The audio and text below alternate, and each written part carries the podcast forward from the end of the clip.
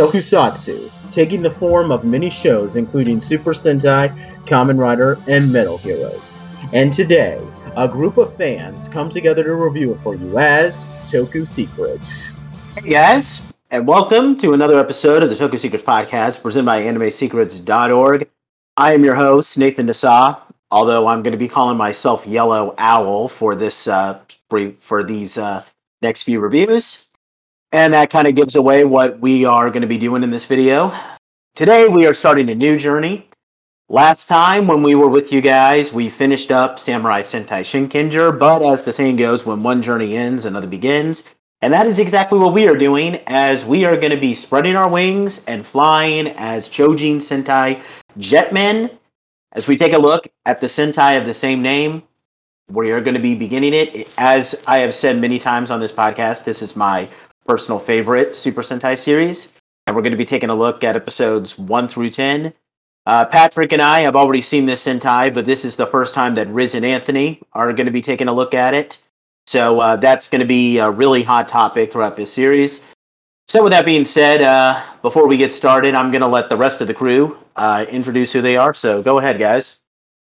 Hey, guys. I am Rizwan, also known as the Black Condor. And yes, Nathan, I took that from you, and you couldn't use it.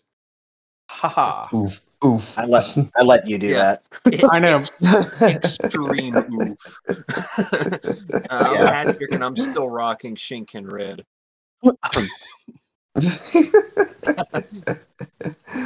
uh, I'm Anthony, also known as uh, Green Hawk. I wasn't calling myself Green Robin, but this is already in the manga. But you know what? Green It's fine. Eagle, dude. It's You're Green Eagle. Green. Eagle, not E- Eagle, Green Hawk. Eagle. Okay. Okay. Green. Okay. Get your So green. words right. Come I'm on, just- ain't that hard? It is a hawk, dude. I it's red. my- my- I want to be want to be a Robin. Just well, let me have go that. find go find a bat, and you can be Yeah. Robin for him. Mm, nah, I'm damn good on that. He. Oh he Oh my he god, that was so tends to lose them. lame. He tends to lose them, so. It was Or get lame, them but I killed. thinking of the same joke. So that- does that mean you're also lame like me? Yes. Good. One of us. One dude, of we're, us. dude, dude, we're all lame. Like, cause I was think, literally thinking it too, but I didn't want to say anything. Hell yeah. So, a couple of uh, fun facts and some uh, introductions to Jetman before we jump right in. Um, oh, and uh, for the record, uh, we're going to be trying to do something different for our Jetman reviews. We're actually not going to be going into uh, explicit detail with the episodes. We're actually just going to be uh, giving like brief introductions, a brief uh, synopsis, um, and then uh, just uh, giving our general thoughts. But uh, with that being said, um, so, a couple of things about Jetman, just to get our feet wet. Um, this Sentai aired from February 1991 to February of 1992, um, literally almost a year apart. I'm pretty sure that like um, the first episode came on in February 15th of 1991, and then the last episode was Valentine's Day, February 14th of 1992. So, literally almost a year apart. Um, this Sentai was heavily inspired by a popular anime called Nin- Science Ninja Team Gatchaman, which is about a story about five bird-themed ninja superheroes. Um, its head writer was Toshiki Inoue. Um, he Real had three. What's up? Yeah. Um, to add on to the Gatchaman reference, because I think it's important for our viewers to also know if you grew up in the 90s and you're watching a Cartoon Network, Gatchaman was adapted into English and was given a name G-Force or Battle of the Planets. Oh, that's cool. Um, yeah, and they yeah, I, I watched it growing up, and it was a really, really good anime. At least to like seven year old Rizwan, it was really good. I'm kind of wanting to watch it again now after getting back into Jetman because Jetman gives me a lot of Gatchaman feels, and I'm kind of missing Gotcha Oh, Man now. It's yeah, just jumping ahead a little bit. It is very unapologetic about the Gatchaman. Yeah, uh, it's super. It's super similar. It's amazing. I Mhm. love it. and also like they uh use. I remember it being parodied like at least several different times. I remember this one show, uh, Megas, Megas XLR, did a parody of the Gatchaman in their own way, and I was like, oh, that I, I know that from somewhere, but I was like, couldn't get my put my finger on it. One of those uh, claymation Adult Swim TV shows also Robot did a parody. Which one? Robot Chicken. There you go. I couldn't remember Yeah. the name of it. Yeah, Robot Chicken had an episode on it as well. Um, not as good as the original, but it was still a nice little reference and callback, I guess. Yeah. At some point, now that we're talking Gatchaman this past week, I want to do a Gatchaman review on Anime Declassified. That'd be cool. I might join in on that. I want to I want to cover Gatchaman on Anime Declassified so badly right now. Like I might actually start looking for copies of it. Cool. Alright, I cool. might want to Go check that out. I might want to join that too. Go Um, back to talk about the writers, Nate. uh, Toshiki Inoue. Um, he was uh, while this was his first time as the head writer of a Sentai, he did writing work on every previous Sentai since uh, Flashman. So roughly like maybe a little bit over five years. Um, other writing works. Uh, he was also the head writer for Kamen Rider 555 and Kamen Rider Kiva. I mean, 555 is kind of a meh Kamen Rider season, but uh, I know you've seen Kiva, Anthony. Wasn't that pretty good? Yeah, it was okay. I there were several characters I, I liked more more than you know than less, but yeah, I enjoyed it for the most part. Okay. And uh, he is currently, yeah, he is still into writing Sentai over uh, thir- over 30 years later. Um, he is currently the head writer for Avataro Sentai Donbrothers, the current Sentai that's airing. Um, and I'm pretty sure those are the only two Sentais that he's been the head writer of, so that's pretty interesting. Yeah. Um, another thing about Jetman, and I guess in terms of my opinion on the Sentai, I mean this both literally and from like a historical standpoint. Jetman did for Super Sentai what Power Rangers in Space did for um, Power Rangers. You may recall that uh, Power Rangers was almost going to be canceled because its predecessor was all terrible and like you know uh, they were ready to cancel it. So the producers went all out, and ironically enough, it saved the franchise. It was the same thing with Jetman. The previous Sentai, Chikyu Sentai Fiveman, was not a big hit. People didn't like it. The ratings were low. They were afraid that the show was going to enter a long term rut. So the writers went all out for Jetman. And, well, considering how uh, Super Sentai is still on, um, like 30 years later, yeah.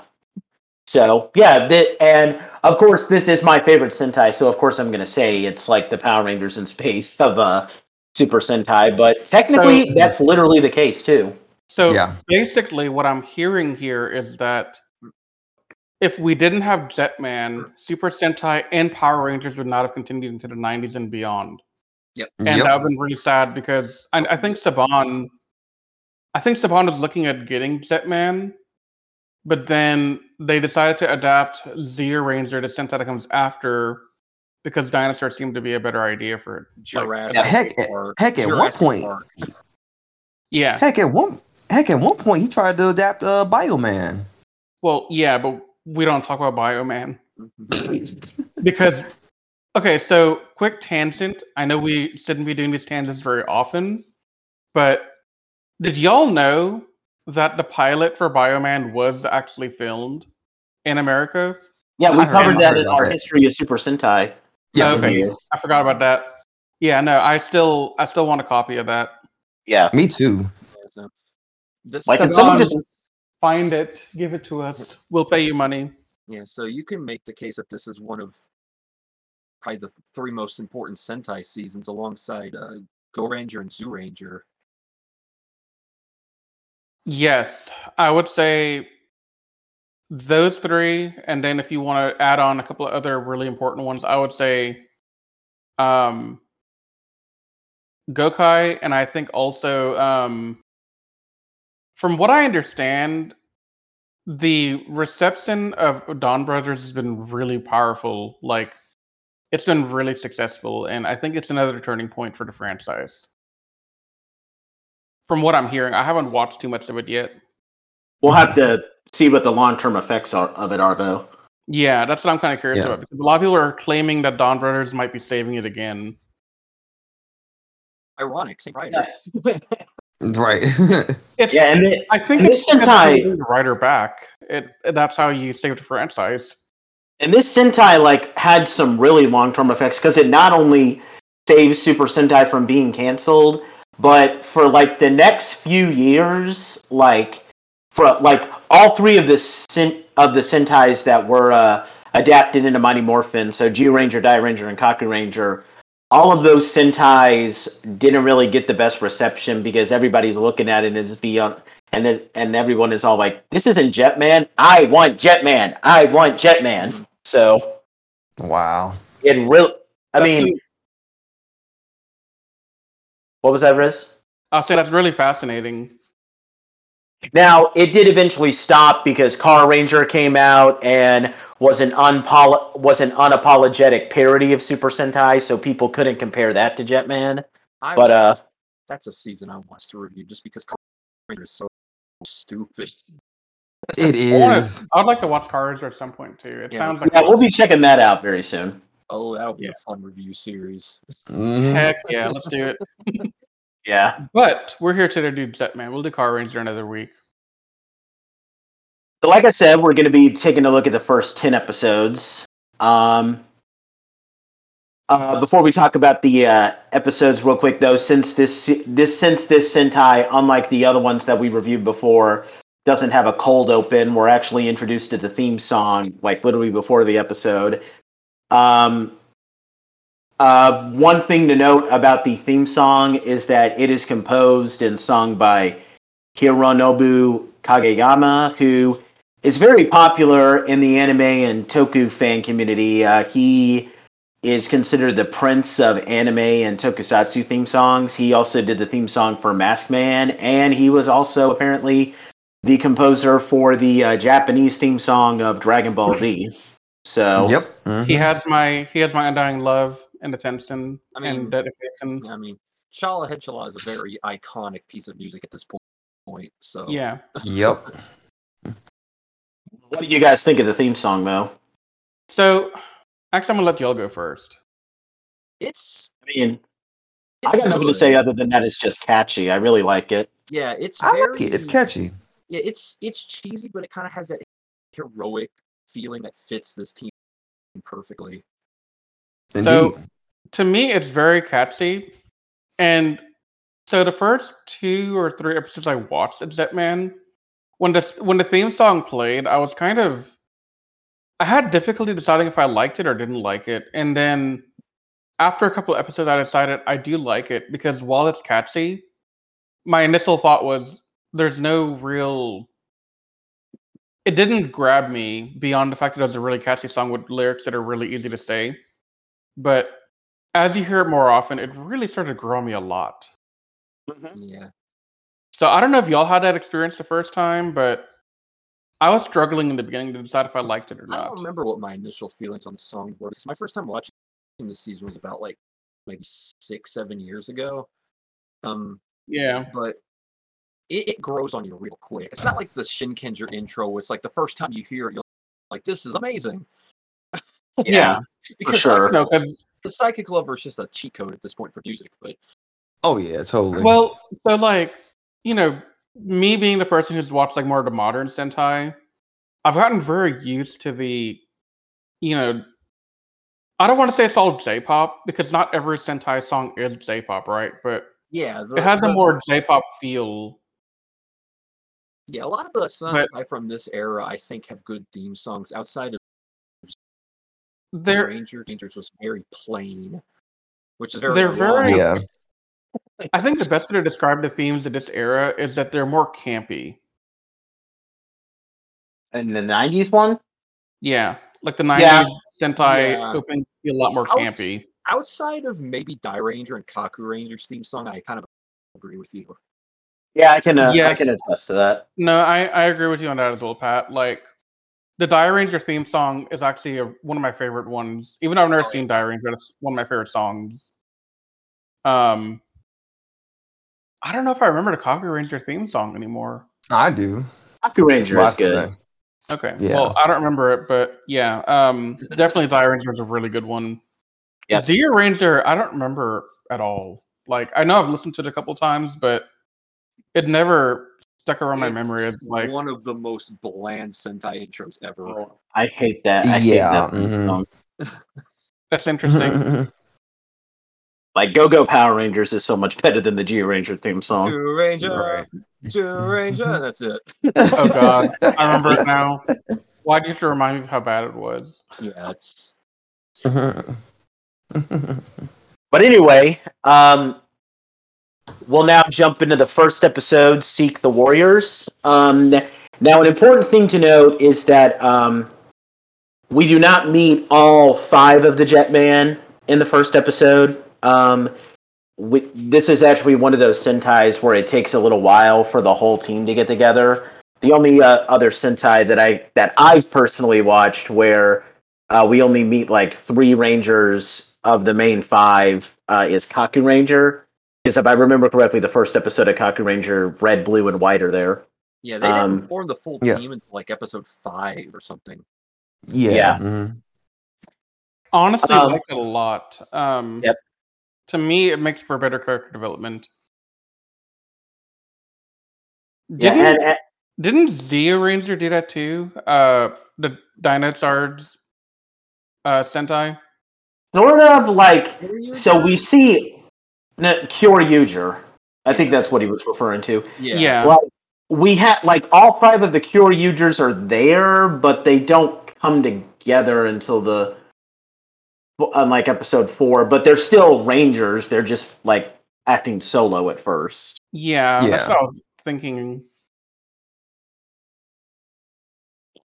But um, so to continue, uh, so we are given a big introduction. The year is 1990X, and that's not a joke. That's literally what the narrator says. There was a military Okay, okay. organization. What was that, I, was Go gonna. I was gonna, I was like, uh, okay, uh, Mega Man, uh, NT Warriors or Battle Network, because they have the, they have this, they do a similar thing where like it's uh 20x or x or something like that, or because like it doesn't actually say like what the actual year, actual full year is. It's, just, it's like assumed it's supposed to be like in the far far future or something. Yeah. Okay. Yeah, we could just buy that. Um, Yeah. There's a military organization called Skyforce that monitors Earth activity on the Earth ship to uh, maintain peace. We're introduced to two officers named Ryu Tendo and his fiancee Rie Aue. Uh, Aoi, we'll just call her Rie. We don't have to mention the last name. They get selected by a commander of Skyforce, Aya Odagiri, where they will be exposed to things called birdonic waves that, um, when people are showered with gives them superhuman powers and will allow them to become a fighting force called the Jetman. During the ceremony, Ryu is exposed to the Birdonic waves, but before anybody else can be exposed, our world comes under attack by a villainous force called the Vyram, an interdimensional gang of aliens from another dimension called the Reverse Dimension. They arrive in their flying castle ship, the Vilok. And uh, one of the people, uh, who's like the leader of the Vyram, he's this blue man wearing a helmet, announces that, that the Vyram has arrived and they are going to destroy Earth to create a new world. The Vyram destroys the Earth ship, and only Ryu and Aya Odagiri escape, while Rie, is killed as she's pulled out into space. Ryu is given his a cross changer, which will allow him to become a Jetman. As the Earth ship is destroyed, the remaining Birdonic waves are left scattered around the Earth, and they basically strike uh, four civilians. Uh, we we see them all, but we're only introduced to two in this episode. Um, so the rest of the episode is Ryu and Aya going around to find the uh, the other Jetmen because that Jetmen are basically kind of useless unless it's a full five man team. We meet two new characters, uh, Kaori Rokumeikan, who's this very ditzy and happy-go-lucky, spoiled rich girl. Uh, she accepts uh, the offer to become a Jetman uh, because she's bored of her life. kind of like a typical Disney princess. um, and then we get the third, a an overweight strongman vegetable farmer named Raita Oishi, who initially refuses, but then is basically forced when the Vyram attacks his farm. And the episode and uh, we get this big sort of kind of ish final battle where they all use their cross changers to transform. Ryu becomes Red Hawk, Raita is Yellow Owl, and Kaori is White Swan. And we are also introduced to our main villains, uh, the big four of the Vyram. Uh, the blue man in the helmet is named Radiguet. Uh, Radiguet. Um, we have a robot named Gray. This young child wearing a mask and cloak named Torin. And a mysterious woman named Maria. And yeah, that's about it. Uh, so I, I know, but I kind of spent a little bit of time describing that, but this is the first episode, so we kind of got to get some of the details out. Uh, we'll talk about the suits later when we get uh, all um, when we when we're introduced to all five of the Jetmen. But uh, yeah, um, I, I'm pretty um, I'm particularly curious what Riz and Anthony think of this first episode since they've never seen it before. So uh, they can go ahead first. Want to go first, Anthony? Yeah, I'll go first. I actually liked that first episode. Um, it was very like different because I wasn't like used to like you know, it's uh, one of the, it's one of those things where like you have the main protagonist, of course, but then you also have characters whom you aren't thinking that oh these are gonna be the guy be the um, they're unlikely heroes, which I like I do appreciate that because other shows even Power Rangers has done that like a few times too, where they had like oh, one person was supposed to be a ranger, but then turn out this person becomes the ranger instead. Oh yeah, yeah. Um, for me, I enjoyed the first episode. Um, I was from the beginning. I've kind of been like conflicted on if I had thought was actually dead or not. I don't think she is at this point in the viewing. And my my thoughts on the character so far ryu is very captain america like to me like Yeah. just just very go not go getter but like very patriotic and Man wants to do right. Yeah he's like a dudley do right basically. And it's it's a good characteristic and i think it's made even better because he experiences loss so early. And you can kind of feel like he he's on this path of revenge now because he lost the love of his life and that's why he's doing all he's doing that for the Vyram Mhm. and becoming part of Jetman because I don't think I think he cared before, but only in the sense that I was his occupation and that's what he did for a living. But now it's like, oh, it's just got personal. We gotta gotta go get revenge and get my avenge my lady, you know? His Um, bay. His bay. Um, I will say, and I feel like Nathan is gonna judge me. Patrick will probably judge me regardless of what I say. Um, I didn't like Kaori in the first couple of episodes. What do you think about her in this episode right here? I didn't like her. Okay. My my reasoning for not liking her is that she's just too spoiled and it's so random, right? Like she's this heiress of this huge fortune and immediately she's like, Oh, I'm bored. Let me go become this uh Sentai Ranger. But she doesn't I don't think at that point in time she truly understood what that meant. And she was mainly in it for the ride and just something fun to do. And I didn't like that because that's not the that's not the reason you take on these kind of abilities and powers, you know? Mhm. So I didn't like her character because of that. Now, Raita, on the other hand, that guy's my homie. All right. Raita's my homie. I, I vibe with that man because all he wanted to do was be a farmer and live a farmer life and not get involved in anything else.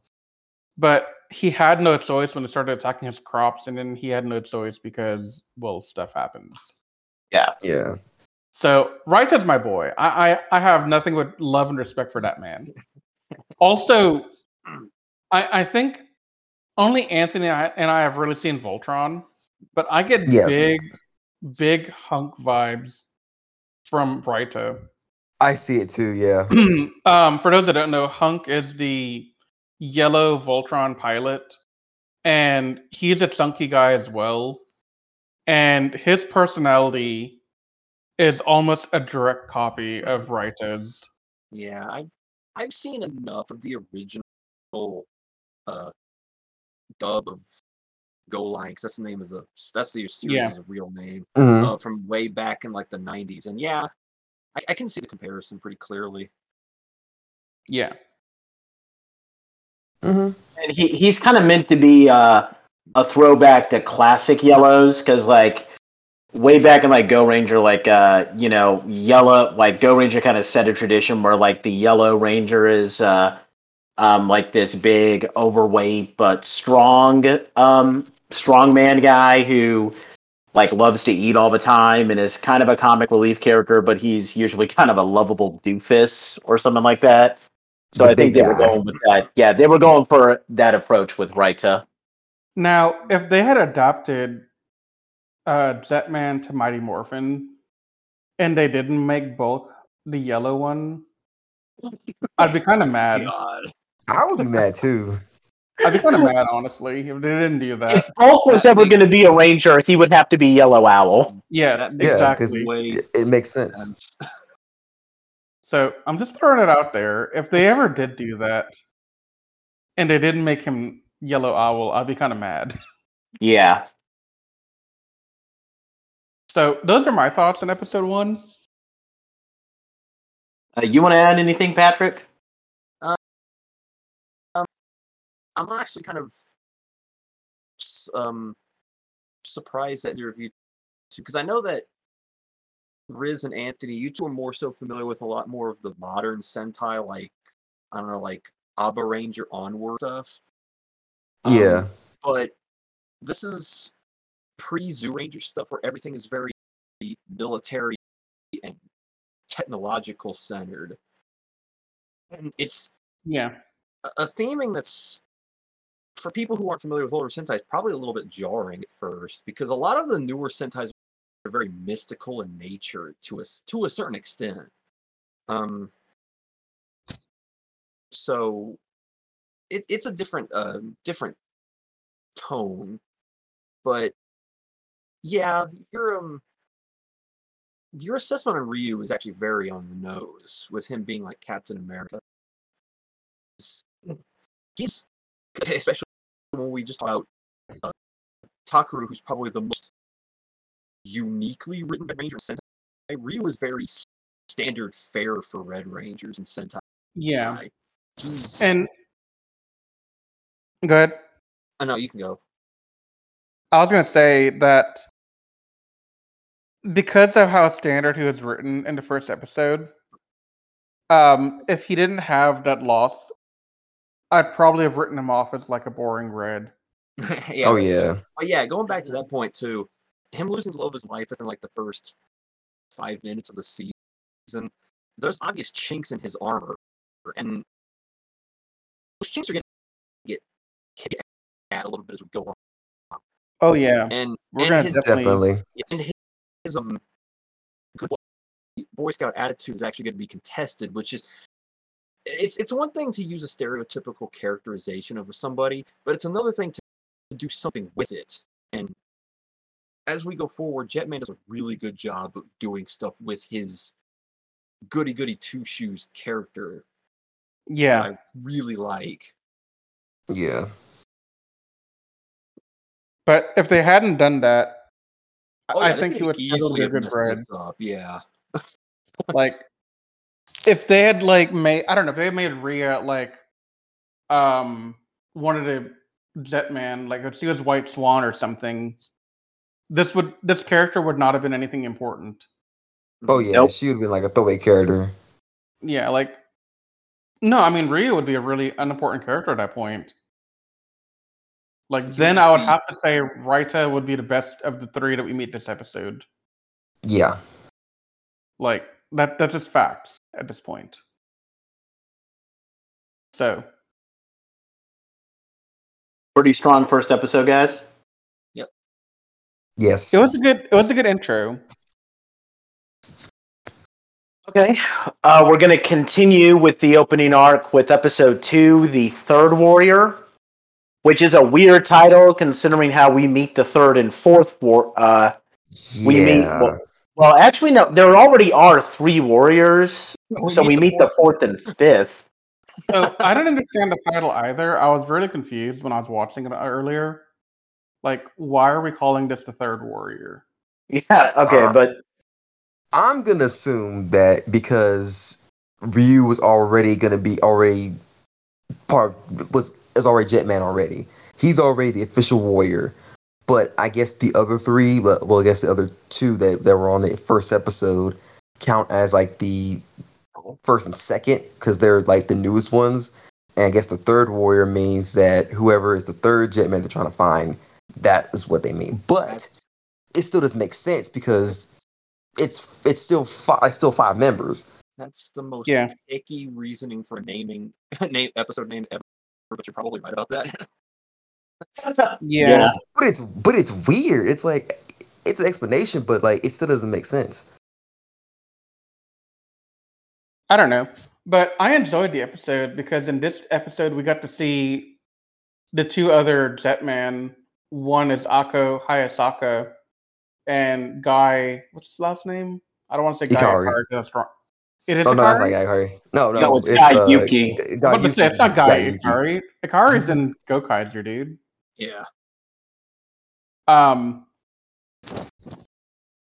and like I don't know, when I watched this, I was immediately very interested in the character of Aya. Like I thought she was a cool character because she did the thing with the jumping and the gymnastics, but I I don't know how I feel about her as a character so far. At this point, like during this episode, like she just her entire identity was being a gymnast that wants money to be a jet man. And at the end of the episode, she says, "Hey, this is actually kind of fun. I'm going to do this for free," and gives money back. I mean, I like I like her. we we should state that uh we do get um signs of like what the Birdonic waves do to people in this episode. Uh there's a moment where Guy punches a person and it gives and it pushes him back farther than you would expect. Like the force of the punch is insane. Um and Ako is somehow this insane gymnast who can jump really high. So the Birdonic waves do kind of give them don't just allow them to become Jetman, they do get like superhuman agility and strength. So it's kind of like civilian powers, except they all have the same powers. Yeah. Uh, not um, as far as Guy is concerned, uh, we pretty much established that he is a um, a loner playboy. Uh, literally, the first scene with him is that he's in a casino and he gets dealt a really bad hand in poker, and then pulls a straight flush with cards that he held that he put up his sleeve, and he beats the woman and then leverages her to go out on a date with him. And then you know Ryu and Aya meet with him and uh, try to convince him to join. And then they get into a fist fight but then uh, Guy ends up joining. Uh, Guy becomes Black Condor and Ako becomes Blue Swallow uh, Guy joins when he gets attacked by a monster and then they all defeat the uh, monster. And then we get what's probably one of Anthony's favorite scenes considering how he's mentioned this multiple times. Uh, they're they're all like uniting together at the end of the episode, and Ryu, uh, like Guy, is trying to light a cigarette because he he smokes a lot. In this uh, in this series, and then Ryu takes the lighter and and lights it up, and then he offers it, it and he gives Guy like, "Hey, we're friends, right?" And then Guy like gives like this like, "Oh yeah," and then he takes the lighter and then punches Ryu in the face. That was pretty. That is that yes. is Guy to a T. Like that is his character, Yeah. Remember, and I remember love it. earlier when I said that Ryu's goody boy uh, character is going to get contested a little bit? Meet Yes, you I knew guys. exactly what you meant. Yeah. Meet you guys. Mhm. And Ryu and Guy's rivalry is going to be a recurring uh, element throughout the series, but this is one of those rivalries that is actually natural and it works. Like it's not like uh, Takeru and Chiaki slash Takaharu and uh, Yakumo, I think from Ni Ninninger, where it's like I want to be better than you. It's more like Ryu is a Boy Scout and Guy is some loner who doesn't give, you know, who doesn't give a crap about anything and just wants to do things his way. And those are two naturally clashing personalities. It's like how Batman and Superman constantly It's- clash with each other. Well, it's I mean- attract. Well, okay, think about it from Guy's perspective, though. Guy literally is coming in like these government officials came and said, "Hey, you have these superpowers. You got to become a hero and save the world." And he's a loner. He doesn't like people. He doesn't like to interact with people unless it's like other women he wants to have like a thing with. Like he's not interested in the entire stick, and so for them to for him to be like played up like this by Ryu, like, oh, we're friends now because you helped me to one time, and guys like, nah, man, I already helped you because I helped myself. I didn't care about you. that's that's classic guy right there, and I'm all here for it. Like even in the final battle where they had him and their team blasting, and he was just standing there looking at his gun like, I want to do this. right? Yeah, he was like, I don't, I don't want to get involved when And I don't have She to. finally shot him when he got insulted. Yeah, He said, "Why thinking- you?" I was thinking this earlier, but Guy is probably the most un Super Sentai like character in the franchise. At the Oh, absolutely, 100%. he. Oh yeah. there's there's a lot of characters throughout Sentai that are like like they're not necessarily antagonistic, they're more so like competitive with each other, but Guy is straight up antagonistic. Yeah.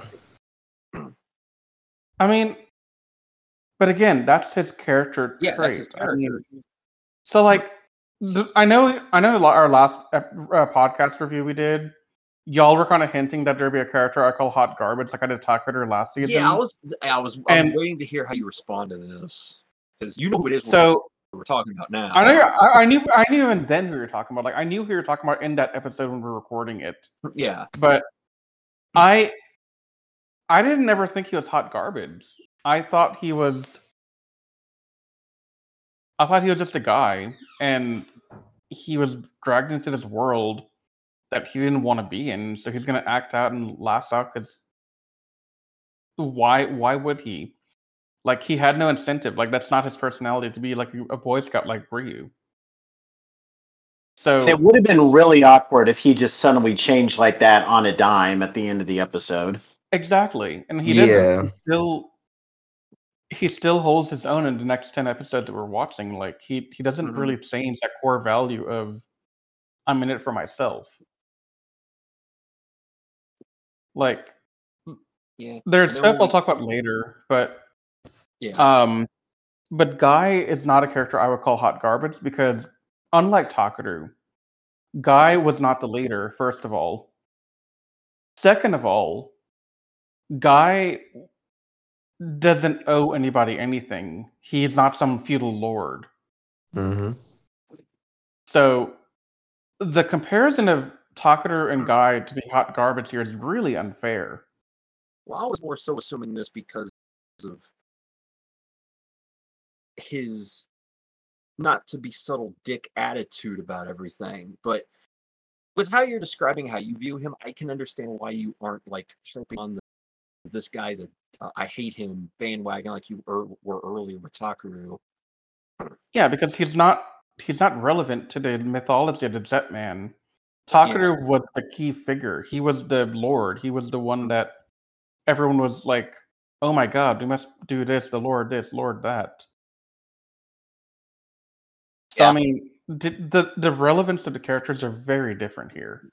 hmm Um, and I I- I just don't see any way that I could ever justifiably say, "Oh yeah, guy is a complete dick. He's hot garbage. I hate him." Well, I mean, he is a complete dick, but I mean, complete dick, but I like the way his character is written. yeah, Like he, I don't know if this is a fair statement to make, but I'm going to make it anyway. He feels 90s to me. It feels Like- He feels 90s. Like this type of character could not exist now. Yes. A hundred percent. Yeah. That's He's probably he, a lot of the modern rival characters or so I'm gonna be better than you, and that's their entire shtick. Right. Is this this guy he is a, a very dated of his time character. Very. he's the wild card. Every it, like, I'm glad that Jetman is the type of team that it it needs a wild card because majority of the team is just like these decent, well-rounded people, and it would have been boring had it had it had just been like this team and not have someone like Guy on the team. Just all five of them just just ready to go and being heroic and all that stuff without no questions asked. But then it Yeah. really brings the point of what you were saying, Anthony, of uh, what was the phrase you used? Um, of the civilians, of random civilians being pulled into this. Oh, uh, the un I was it unlikely hero? Yeah hero, yeah, yeah, yeah. This, Yeah. this team is the epitome of that. Oh yeah, most part, where definitely. You've got the one who was meant to be here, and then four people from completely different worlds who weren't meant to be here. And then you've got him who is actively contesting being here at all. Yeah. And it, it the team's dynamic is just so good in these early stages. Is just nobody works well with each other. I mean, and honestly, that helps a lot that they're so mm-hmm. uncoordinated in the beginning. Yes. Because oftentimes when you find these Sentai seasons later on, within the first episode, they're like a well well-oiled team. Like they know how to fight together, they understand each other really well, and there's no strife and conflict. Here you got a ton of strife and conflict from everyone. Yeah, that's one of the reasons Like it's like, not next it's not just Guy who's giving the conflict. There's conflict from all four of them, not counting Ryu, because Ryu is a freaking uh, Boy Scout. That's one of the reasons the next season Zoom is so so bad characters because it's established that the five of them had fought together, you know, millennia ago. So they get Yeah. dropped into they get dropped into Centuries, the ni- yeah. yeah, they get dropped into 1992, and they've already have a history together, so there's nothing to explore Yeah. and and that's just like Zyuranger's terrible with his characters because of that. And then that's what that's what, such a dip in quality from Jetman to Zoo Ranger, man. I'm oh, so absolutely. bored. I'm so bored. They're boring. Um, a brief thing I forgot to mention about the uh, end of this episode is that uh, this is kind of the driving force for the villains for the rest of the series. Oh, So the Oh, yeah. do not have a set leader. Um, you know, it's just those four, and they all, you know, seeing that the Jetman are, uh, you know, their biggest obstacle. All four of them make a deal that you know we'll all try to defeat the Jetman, and you know whoever comes up with the uh, whoever comes up with the monster but destroys the Jetman first, they're he they're going to be the new leader, and we all have to acknowledge it. Um, so that's a big uh, driving force. oh yeah. Uh, yeah, I like it. I I I like it too. I gotta say one thing about this because I mentioned this when we did our history of Super Sentai series. This season has the best villains, and Yes. you Yeah. guys you guys are going to be probably more invested in them than the, the actual jetman proper going forward in most case in some cases this isn't see that. this isn't the uh, That's another uh, parallel to Power Rangers in Space. Then, since Power Rangers in Space had the best oh, Power Ranger Yeah. villains. oh yeah they do Oh yeah, But- definitely. but compared to the Gedoushu, which we just got done talking about this is light day man so if you like well written villains strap in it's not going to get So many parallels I found to Power Rangers in Space on the spot watching the doing this video. Yeah, it's it's ironic how well that worked out on Aces. What was that? One more It's, time. it's, iron- it's ironic how well that worked out. Huh? The two seasons that saved the Yeah. series, villains of their respective series. Yeah, I mean, it, it just seems like a winning formula to me at this point. Mm-hmm. A brief thing uh, before we move on to the uh, next episode. Uh, we should uh, get this um, since this is a big part of the show. What's uh, I'll give our brief thoughts on the uh, Super Sentai. Uh, now that we have all five of them together, we should talk about the suits. Uh, just a couple of uh, brief things. Uh, each Jetman has these deployable wings that allow them to glide and fly because you know it's Jetman. That makes sense. They have a bird blaster, which is a standard side gun, and a bringer sword, uh, a sword weapon, and they can combine kind of like the uh, sword and blaster from Power Rangers Zeo to form a uh, like a powerful bird bomber weapon. And they also Mhm. have these gauntlet weapons called the Wing Gauntlet, which I think is like their primary weapon. It allows them to perform their finishing moves. Uh, none of them have an individual weapon though, so they all have the same weapons. Uh, but what, um, briefly though, I want to say that I personally really like the suits. Um, I think I will say that like the the bottom part, you know, it kind of under the belt. I mean, it looks like they're wearing their underwear on the outside of the suit, which is kind of annoying, but I can deal with that. I think the helmets are probably the best thing because I think the helmets are perfectly like I don't know how to describe the way that like helmets rep like are reflective of a ranger's personality, but I see it in the helmets and I can't describe how the helmets give me the idea of what what type of character each of these rangers are, but it's there in these helmets. I can't describe it, but hopefully you guys can understand what I'm trying to say.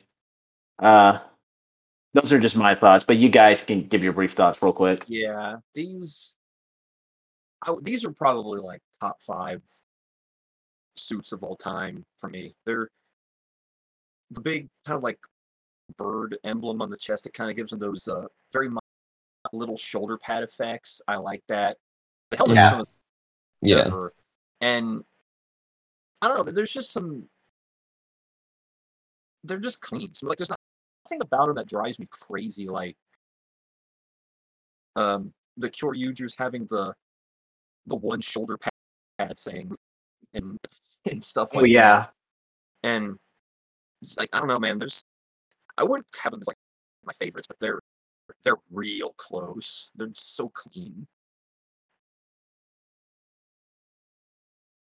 Uh Risen Anthony? Um, I think the suits are pretty dang awesome. Actually, like I like birds in general. Like that's my favorite kind of pet, and so birds to me are um very significant. So the suits to me are a win, no matter what you say. Def, I, I definitely agree with Riz on this one.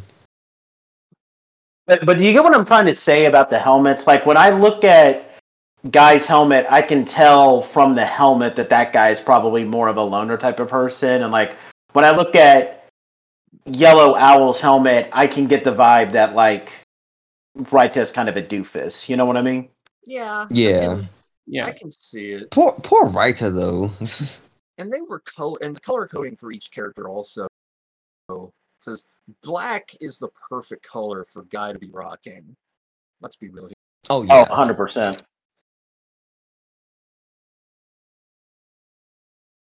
All right, let's uh, move on to the uh, last episode of this uh, opening uh, like formation where everybody comes together. The Power of Five, which, unlike the title for the previous episode, is a perfect title. Um, first off, uh, we are um, brief thing to note: uh, the gimmick for how the uh, Vyram creates monsters is uh, it was kind of introduced in previous episodes, but we're shown the full thing here. Um, in a lot of ways, it's kind of similar to how uh, to how um, Lord Zed creates monsters. Like Lord Zed would create monsters out of everyday objects, and that's kind of how the Vyram does now. Unlike Lord Zed, who just waves his little staff around and then uh, it becomes a monster, they take like this bug thing, like a dimensional bug, and attach it to an everyday object, and it slowly turns into a monster. Um, in this case, uh, Tran creates a monster out of a bathroom faucet. Um, most of this episode revolves around um, Ryu trying to convince Guy to join the team. Guy doesn't want to join.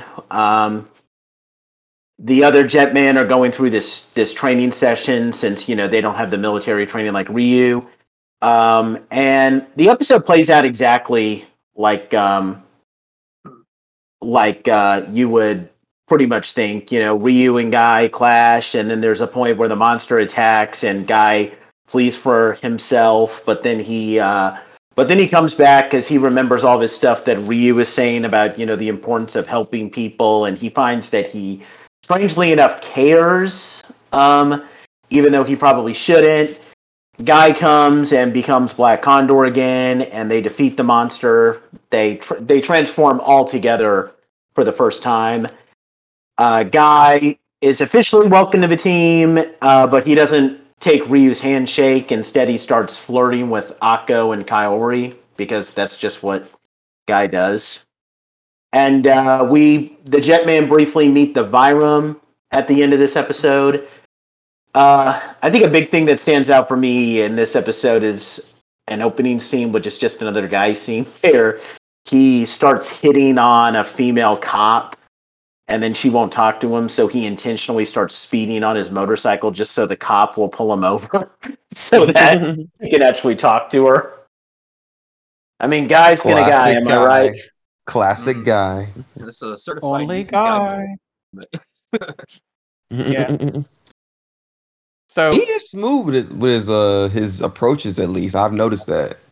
I'm gonna I'm gonna rip the band-aid off of something that I've been kind of bugged by so far. Jetman doesn't do any like transformation sequence like how other Sentais have done. Yeah, it doesn't. It's a Mostly, very yeah. very bland. Sentai of Here's this the suit era on them. don't. Well, I think the Sentai that comes right after does. No, it doesn't. If, if anything, it's, No, it it's, doesn't. It doesn't. It's less. It's there's less to it in Zoo Range. Oh, I don't remember it happening in Sun Vulcan, but they did have sequences for. Now they were pretty bland, like they weren't like some big elaborate thing. Like for Maskman, they did it, but it was really just they say aura mask, they jump forward, and then they use sto- and then they show stock footage of like them jumping through this like force field that transforms them. So there was transformation sequences back then, but it was always like really I bland the stuff. first.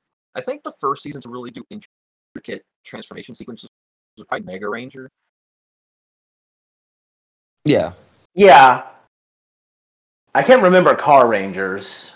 Power Um, Rangers. Well, Carbon was was here's a car doing a drift, and then here's their helmet. yeah. That that's pretty much how it goes.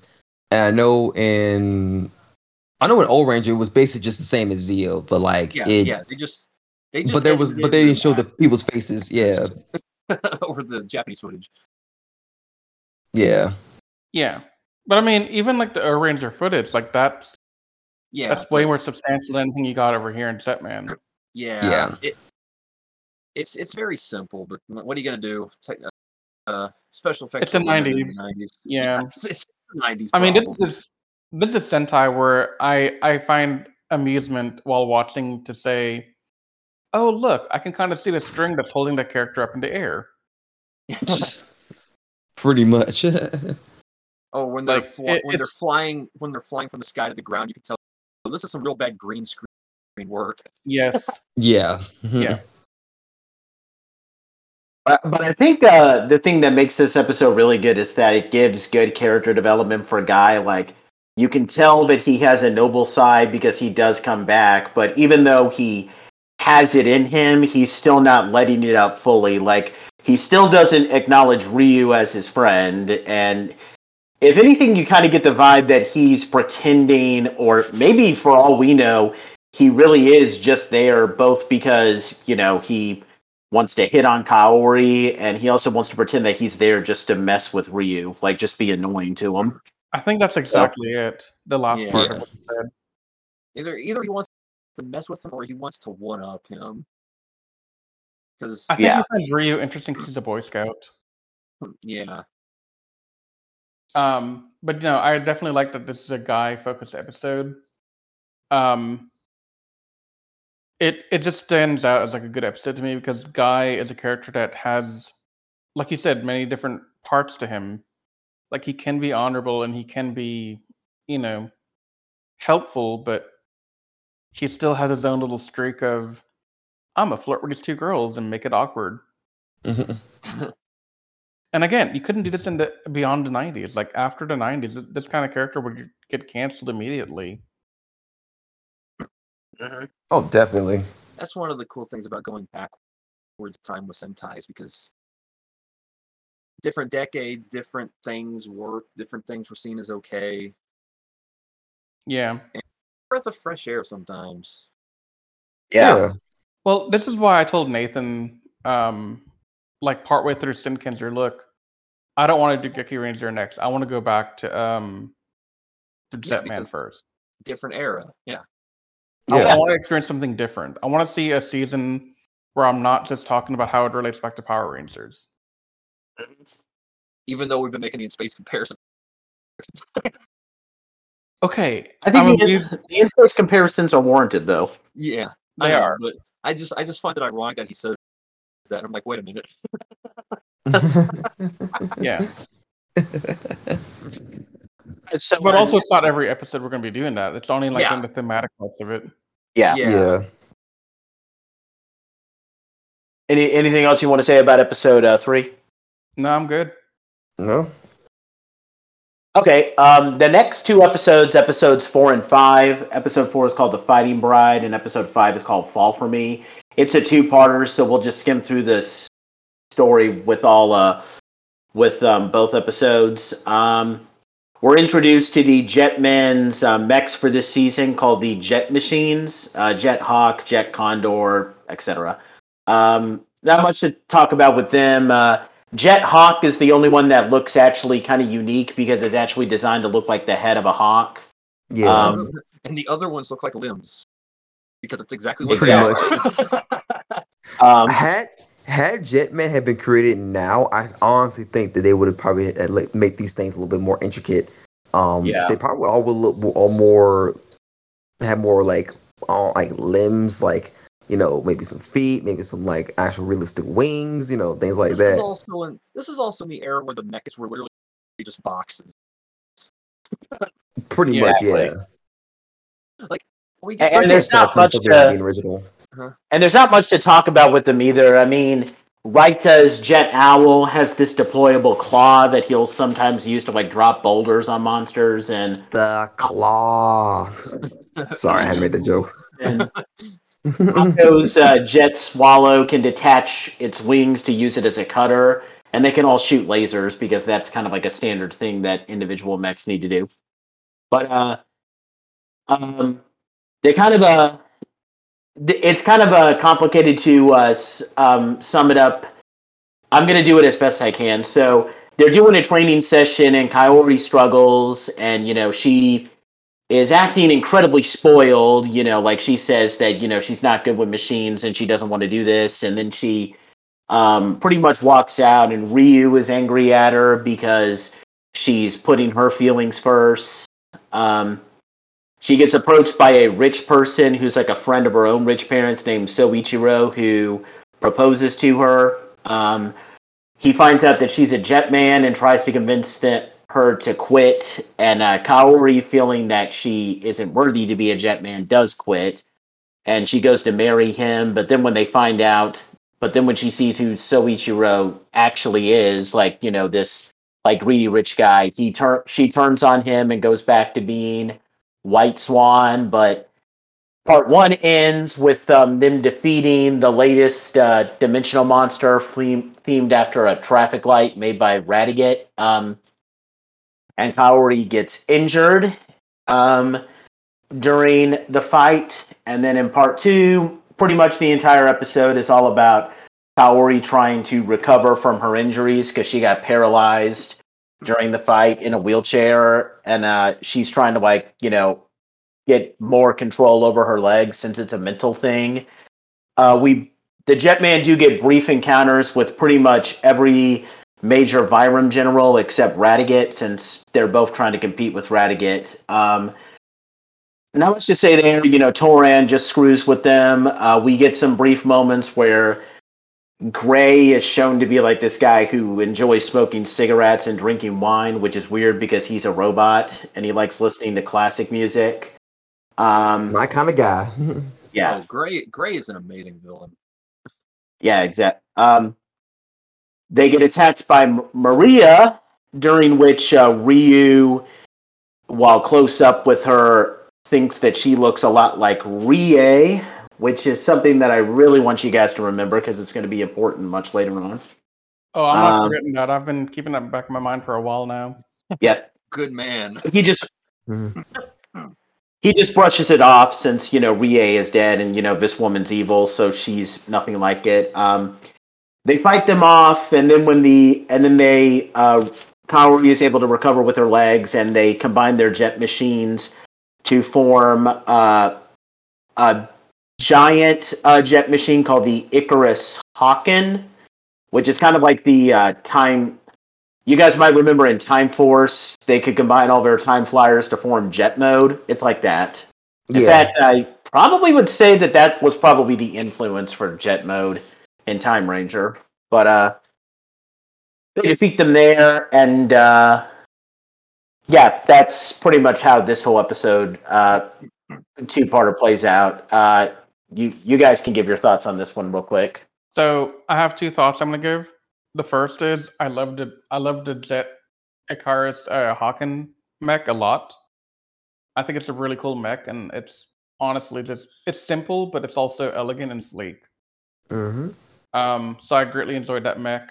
Um, the other thing is, so if you'll remember, I was saying in the beginning I didn't like Hyuri that much, and I didn't like Ayako that much. This two-parter made me like uh, Kyuri a little bit more because we finally start to see her like as part of the team and not some rich spoiled person. You know, like she's considerate of what's going on around her. She's starting to understand the magnitude of what she got herself into. Yeah, And so that's some good character development we got. Yeah, kind Uh, what about you, Anthony? I kind of was like, like, I was kind of like on freaking uh guy's side when he like when he was basically t- like when you was basically getting on um Kaori about being like a princess and all that. And it's like you don't like I understand like with like she might struggle a little bit, you know, being like part of this team, whatever. I get that, but like there's a way to handle things without you know being so you know being a, a dick about it. You know what I'm saying? And see, I think I think Ryu doing that is not a reflection of him being a bad person. No, no, I no. think I think this is a reflection of him trying to handle the stress of knowing that the team is not ready to handle the, the pressure of fighting the Vyram and getting revenge for his loss of his love. And I think that's starting to manifest in the, in the season a little bit. Like The you're gonna see little, the armor. yeah. Yep. Mm-hmm. So I, I think I think that's all part of like his dealing with his own dilemmas and his own personal stuff. Yeah. And like the way he the way he lashes out, I don't think he's trying to be a dick, but I think he's just frustrated and he's got no other way to release the outlet. And also notice how like he's kind of clueless when it comes to like dealing with the people's emotions. Like you said, he's dealing with grief. He's not understanding that like maybe because I'm dealing with so much stress of like and like I'm grieving, I'm not understanding other people's like feelings when it comes to you know how they how they deal with you know their feelings and their actions and stuff.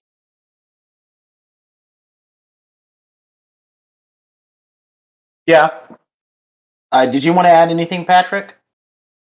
No, that, those two hit them. Hit all the points I wanted to hit. Mostly, it's it's Cool. good that we finally got um the rich girl getting her. Uh, maybe because with other rich people isn't such a good idea moment so early on instead of her. I, I this is a, a character trait that when I first got to the season, I was afraid that they were going to linger on it for like half the season. So I'm glad they handled it like in the first ten episodes because Kyrie would have been insufferable if this went on for like another 10, 15 episodes. Oh yeah. yeah. Yeah. Yeah. Okay, we'll move on to episode six, a single part episode called Get Angry Robo. Um, this uh, this one is um, so we kind of continue a little bit with the Ryu and Guy rivalry. Uh, one thing I forgot to mention is that uh, in the previous episode, uh, Guy can see that Kaori kind of has feelings for Ryu.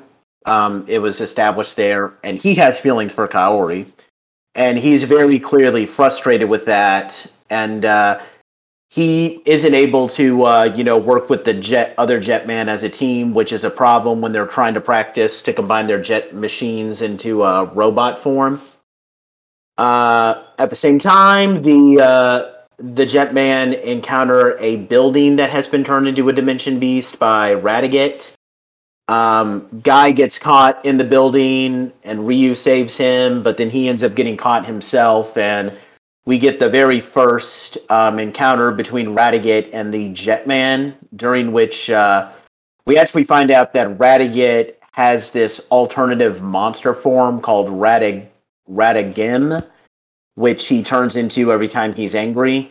Um, it, it's like a very feral monster form, like he doesn't really talk much. Um, Guy saves Ryu, declaring that you know he and Ryu are even now. Um, they expel Radigim, and then they uh, combine their jet machines to form their mech called Jet Icarus. A brief thing to note about Jet Icarus, uh, and this is also the same case for uh, Icarus Hawken. The cockpit for both the individual jet machines and the and when they're all together in the cockpit, I know this is going. it's the same stuff that they used in Zyuranger. Um, Oh, so I, I noticed that as soon as I watched, it, I was like, "Yeah, that's definitely Zyuranger." Like them taking pieces of their of their uh, wrist uh, communicator, putting in the putting in the machine. I was like, "That's definitely some some of the Zyuranger." I was like, "Wow, that's slight differences like the individual cockpits for the jet machines they're a bit darker lighting when they're used for the cockpits of the guardian beast and of course they do change like when you see like long shots they do change what the outside looks like so that it'll look like the like in this case it looks like the head of jet icarus but when they do it in Zyuranger it looks like the head of daijujin. Um, but yeah they did mostly reuse the cockpits. And for all the non-sentai viewers we're talking about the uh, cockpits for the original dinosaur dinozords and the original megazord from mighty morphin. Um, not really a huge thing. I just wanted to note that. And anyone any power ranger fan is going to recognize that because that megazord cockpit is iconic. Yeah." um, uh, and uh, that's um, not much to say on how this episode ends, except for the fact that you know Kaori says that she's impressed with Guy, and Guy just smirks and he's all like, "You're gonna fall in love with me someday." Like Guy is just gonna keep on being Guy. Mhm. One of the things Mhm. You guys, uh, one of the things go ahead, Patrick. I'm sorry. is it, it kind of shows a little bit of how the it goes. Like it seems like every time Ryu's going to do something to help Guy, Guy's going to try to to match it so he doesn't feel disrespected. Because he almost felt disrespected when Ryu came and saved him. I like I like I like that dynamic a lot, but one of the things I I forgot I wanted to mention this in the last episode too, and this one, because the Vyrams are so competitive with one another to get the the leadership role, they are not afraid to get their hands dirty. So No, this is going to be far from the last time we see Radiguet engage in combat. It's same with the others, and it's another um, uh, plus I like for this uh, this group of villains is because sometimes some of the key generals or the leader usually wait until like the ending before they get involved, but this time this is and I appreciate that. The between the villains and heroes more real. Mhm. Uh, Riz, did you want to give your thoughts?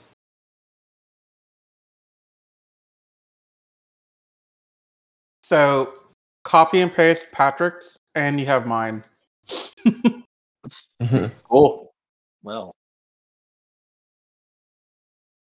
uh, what do we think about Jet Icarus, the uh, main mech here? A couple of things. Uh, Jet Icarus uh, actually has quite a few weapons. It's actually kind of amazing how many weapons this thing has over the course of a series. It can shoot its fist, shot puncher.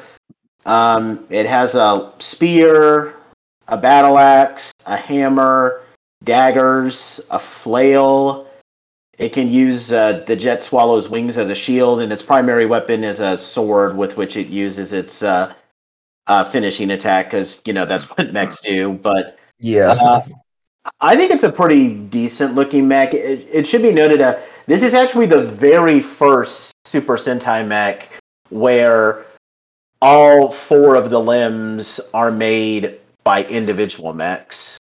So uh, that's pretty unique. Um, I don't think. Actually, I'm gonna I'm gonna let you guys uh, give your thoughts just to see if uh, they're similar to mine. Like, what do you think of Jet Icarus? I don't mind it, but it's probably because I'm spoiled. Because starting from Zyuranger onward, the mechas kind of get a little bit more intricate. Because, like I said earlier, this thing's just a box. Like it's it's very Yeah. square and very plain.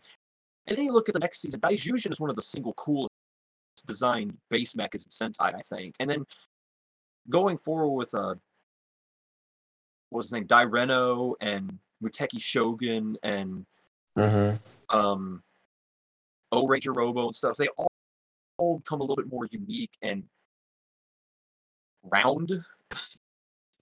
That's the word I want to use. So it's probably because this is the only pre Zyuranger Sentai that I've seen. This one is just extremely basic. But the basic simplicity is what made it such a good mech. I feel. Eh, I mean, to each their own. Yeah. Oh, I forgot to give my thoughts on the uh, episode. Yeah, go ahead, Anthony. I'm sorry about that. no, you're good. Um, can we just talk about how much Radiguet is a petty mofo? Like, he's like, what? How dare you? Don't make me beat my own, beat my own blood. No one, no one. They're all kind of like that, but Radiguet like takes everything very personally. yeah, he's like, I'm literally gonna turn to a monster and like make myself ugly just because you cut me. Which I don't mind. I just, I just, I just thought it was very interesting to point out that like, you know, he was like, just, I, it shows how like how personal he keep loves himself. Like he's like, no one can cut me. Like I'm pretty much like the best ever, and like no one can stop me. Like the fact that you cut me means that like I don't feel powerful. It's sort of like a thing where like if you it's like I, I felt this way when this I'm I'm sorry for bringing up dragging up anime but like when Frieza first fights Goku and he's getting hurt by him he said that that that hurt that re- actually hurt that meaning that no one's ever actually been able to put hands on him before and he's he's not used to that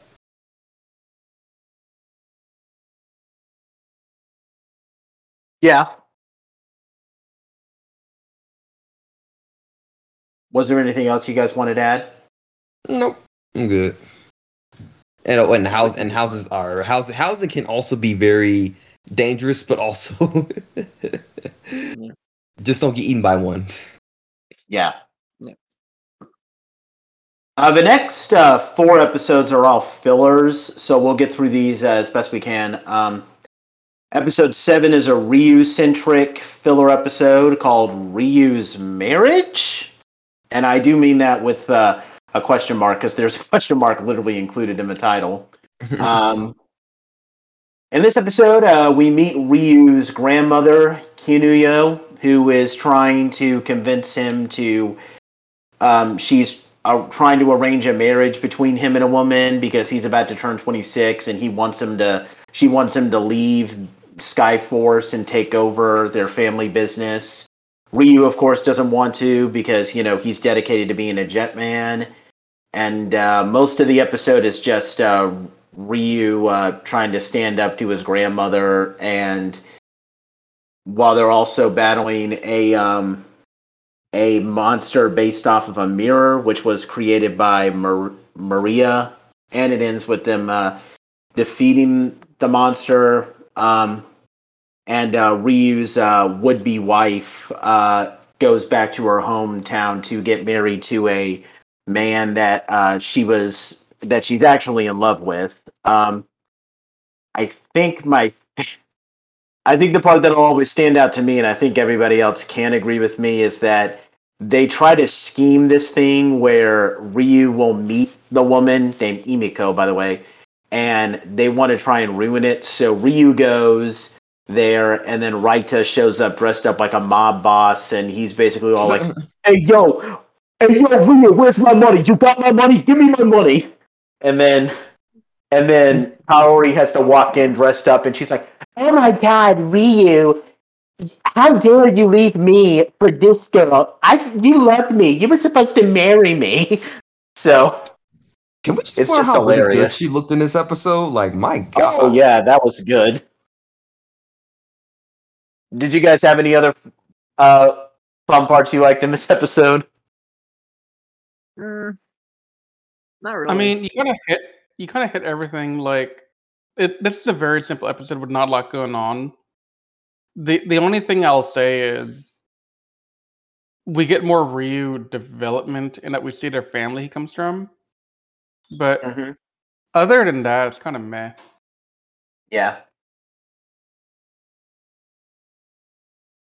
Uh, Patrick, anything Meh, or Anthony? there's not much to really talk about here. I'm Okay. gonna say that I'm gonna say this. I honestly think that uh well pretty much I pretty much know Kaori when she said that like, you know, I you're supposed to be with me. I don't think she was I don't think she was playing. She legit was thinking She that was but, not like playing. yeah, because like um even the girls said the same thing. She was like, Oh yeah, you have somebody who really really wants to be with you and he's like Who's that? I'm like, really, you freaking idiot. She's right there. Yeah, he's clueless. How can you not see it? Uh, the next episode is a filler revolving around Kaori and Akko called the Laughing Diamond, where uh, we where Akko accompanies Kaori to a high class party where this rich Japanese man is going to reveal a valuable jewel called the Bloody Diamond. Maria turns the diamond into a monster, um, which uh, has the ability to hypnotize uh, people and turns them into all these like greedy people that just attack each other out of greed. Akko falls victim to the spell and she becomes this like feral, greedy person. Uh, Kaori snaps her out of it, and uh, in a really weird way, like she offers um, Akko like pretty much all the valuable diamonds in Tokyo, and then Akko snaps out of it and then they defeat the monster. Uh, this is probably my least favorite episode out of this bunch because nothing really happens. Honestly, like I'm not a hu- it, it's there. I mean, you know, I, I don't hate filler episodes because sometimes you got to do filler episodes, and this one isn't bad. It's just eh. Yeah. Uh, Anthony, you want to comment? this one was okay. Um, I just did. I, it was kind of just just kind of jarring, just seeing like you know, Kaori just basically just just loading all of her diamonds and and this money just throwing it at her is like. I mean, I get I get the reason why she's doing this. Is just I just feel like it's just like you know. I And I feel bad for the butler too because he's to clean all that crap up. I'm like, bruh. That's my uh, that's you were my gonna- thoughts of it. You were going to say something, Patrick, before I cut you off. Sorry about that. Go ahead and say what you were going to say. It was so insignificant. I forgot what I was going to say. So let's just move on. My bad. nah, it's all good. It wasn't anything important anyway. it was just like like wow, like she did all that and the freaking butler has to clean all that crap up and like probably has to put all that money up. Probably has to to I guess put all those diamonds up or like I guess I don't know. It's just it was just a lot.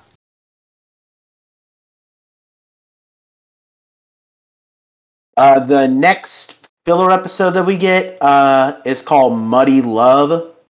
It's a Raita centric episode where uh, so Tran uses the Dimension Bug to create a sewing machine monster called the Fashion Dimension, um, which does a pretty campy but 90s esque Sentai plot where he creates these clothes and puts them on people and then they get brainwashed into being evil. Uh, at um, same, mm, Nate, I'm, I'm I'm sorry to cut you off for, uh, for a second there. Can I say something real oh, quick? go ahead.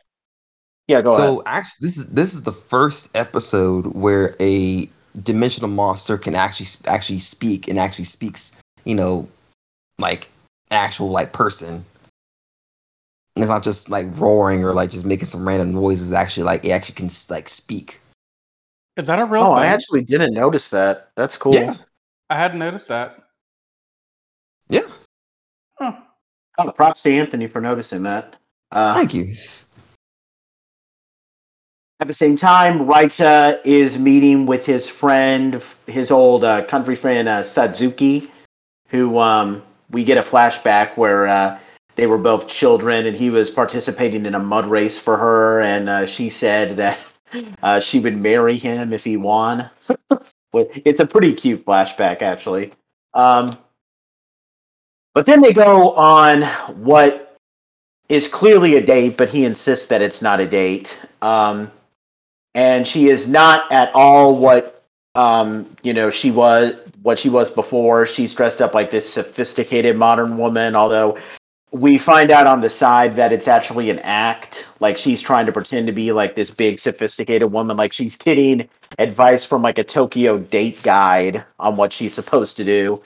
And of course, Raita is turned off because you know he likes uh, her for who she previously was. Um, Raita tells her off um, because she's for how different she is. You know, saying that like you know the previous Satsuki was like a cute dandelion and she had a genuine root, but now she's like a plastic flower. Then Satsuki runs away crying, but then she gets turned evil by that um, monster's clothes. And but Raita frees her. They defeat the monster, and then Satsuki is returning to home on the train, and she wants Raita to tell Yellow Owl that um, she's fallen in love with him. Of course, Raita is all excited. And at the very end of the episode, we find out that Satsuki secretly knows that Raita is Yellow Owl. So, pretty great way to end the episode. You know, I think I think the I think the big thing that really stands out to me here. So, Guy offers Raita advice, and then there's a scene where when they're fighting the um, where they're fighting, Ryu is ready to call Raita for help, and of all people, it is Guy who is saying, "Hey, man, I mean, Raita's not doesn't get that many dates. Like, let's let him enjoy his date, bro. Come on, like, Guy of all people is Yeah. like being sticking up for right then. I that that's oh, what stands out to me. Ironically, the way- he yeah, he's the ultimate fake man. Pun fully Yeah. intended. that was a perfect pun. what I got out of that was that like i- if it was if it was guy he would if it was guy going like going through what Marto was going through I'm pretty sure like he want his team to could be like hey like you know we like no don't call him. Like he's on his date. He's trying to you know be have a decent you know relationship with somebody which honestly I think guy is not really that type of guy to, to be in a relationship with somebody like that but I think he has like some you know other alternative other alternative alter- alternative moment motives for for his dates but you know if, if in another world that would be probably what the case is. There's also a really funny scene at the beginning where Raita is getting himself ready and he's trying to put like this hair product in and he puts like he almost like empties the full bottle of it into his hair and then everyone is all like you you're only supposed to put like a small handful in there. Like only what a, did you only think? a only a farm boy who hasn't like been haven't done that before would do something like that So yeah This is my favorite episode of the 10 that we got so far. Okay. I, I Really? def- yeah, I think this is one of the best episodes of the 10 we've gotten. Mainly because I like Wright as a character that much, and getting him to have some screen time and get some more character development, and so like uh Satsuki, I think those are all really interesting things for um him to go through. I will say though, Jetman is very big on the love story thing. This is the third love story in a row. Yeah. Like, come on, guys, let, let's do something a little bit different. No, you I like- feel that. right. But um, overall, I, I I think this is one of my favorite episodes. Like, it, it's just fun to see Raita, you know, sweating it out, and you know, the the nerd and the guy, the bigger guy, kind of getting some show time, like you know, on dates and stuff. It, it's Yeah. it's nice to see that. Yeah. Feeding a monster by picking up like a 100 ton boulder and just throwing it at him. Just hit Yeah. it with a rock. Uh, can we also point how- out the? Oh, I'm sorry. That- Yeah. yeah, let Patrick go. Yeah, I was about to say. Yeah. I, I think this episode was kind of boring because I thought up to this point, Raita was the most underdeveloped of the five because the other ones kind of had a little bit of a backstory, but he just kind of appeared and was just the nice guy for the first like eight episodes. So to finally get some I'm semblance gonna- of backstory on him is really welcome.